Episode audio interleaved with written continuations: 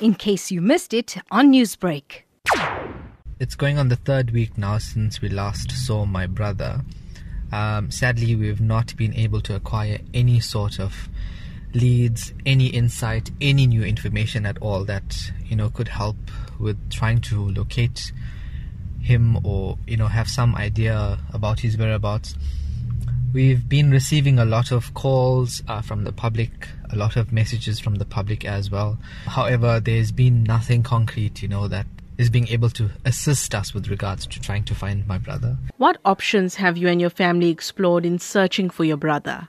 At this point, we've exhausted, I think, 95% of the options in terms of, you know, search and rescue, actual community searching, um, having the dogs out, the choppers out, and I think you know not finding not finding something by those means is probably a little bit assuring because there's no you know sort of body or anything like that that that's been found. How are you and your family coping at this stage? The anxiety that's being built up now because you know as each day goes on we just sit and ponder and try and speculate uh, and theorize what might have happened, where he might be, um, what he might have done, and it's really driving us insane.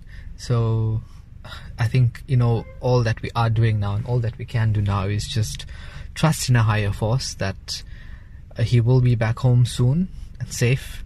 And now it's just a matter of you know creating more and more awareness. And I think that's all we can do now is just try and create as much awareness as we can and just pray and hope that you know there's some positive outcome um, at the end of the day. Newsbreak, Lotus FM, powered by SABC News.